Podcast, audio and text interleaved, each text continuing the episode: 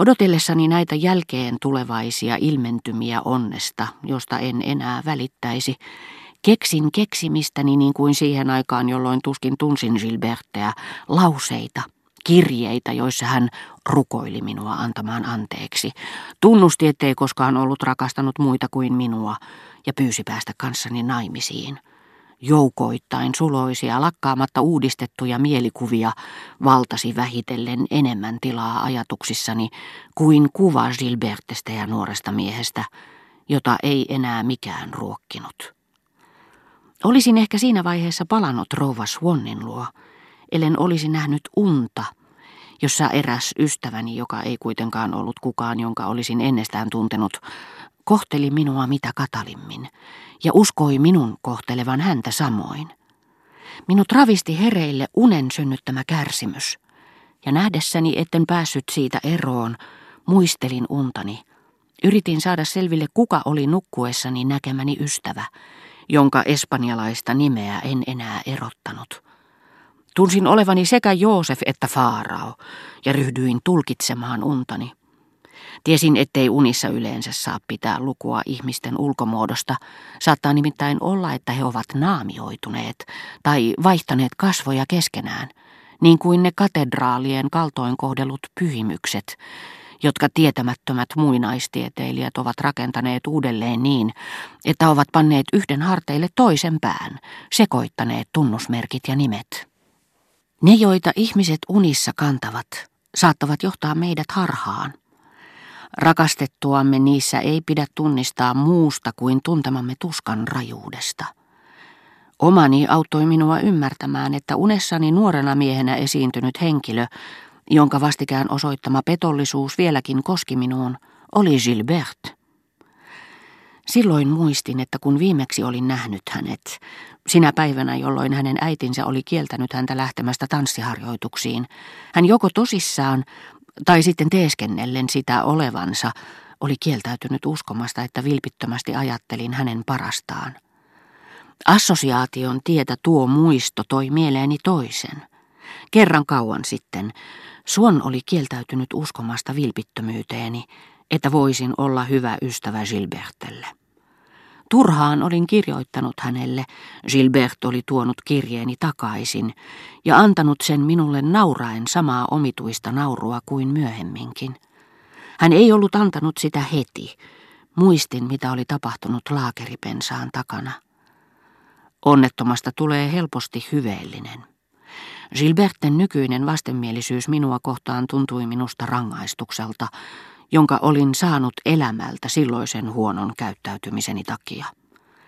Sitä luulee välttävänsä rangaistukset, kun varoo ajoneuvoja katua ylittäessään, välttävänsä vaarat.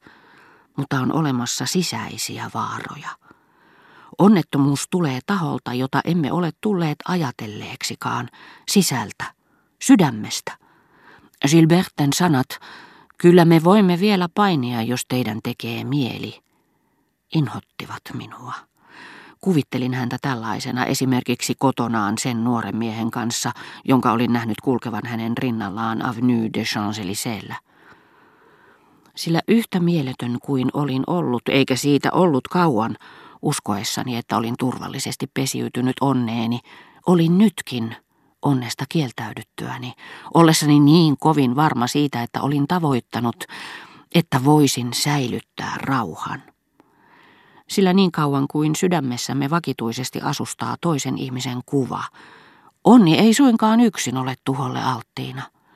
Tuon onnen haihduttua, kunhan olemme kärsineet ja sen jälkeen onnistuneet turruttamaan kärsimyksen, niin yhtä petolliseksi ja väliaikaiseksi kuin mitä oli ollut itse onni, osoittautuukin nyt rauha. Sain lopulta omani takaisin, sillä se mikä henkistä tilaamme, halujamme muuttaen ja muovaillen, on unelman varjolla tunkeutunut mieleemme, sekin katoaa vähin erin. Pysyvyyttä ja kestoa ei ole millekään taattu. Ei edes tuskalle. Muuten ne, jotka rakkaudesta kärsivät, ovat niin kuin tietyt sairaat, itse omia lääkäreitään. Koska he eivät voi saada lohtua muualta kuin tuskansa aiheuttajalta, ja koska tämä tuska säteilee hänestä, he lopulta löytävät juuri siitä parantavan lääkkeen. Tulee hetki, jolloin tuo tuska tarjoaa sen heille itse, sillä sitä mukaan kuin he sitä sisimmässään kääntelevät. Se näyttää heille uusia puolia kaivatussa henkilössä, joka tuntuu meistä milloin niin vihattavalta, että me edes halua tavata häntä, koska häntä täytyisi kiusata ennen kuin hänen seurastaan voisi nauttia.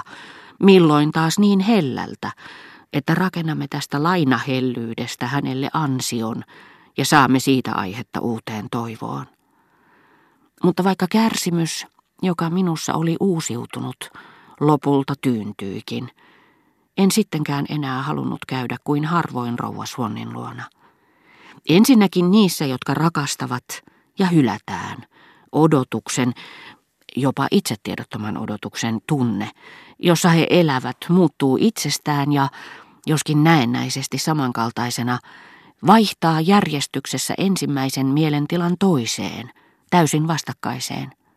Ensimmäinen oli seuraus ja kajastus mieltämme myllertäneistä, tuskallisista tapahtumista.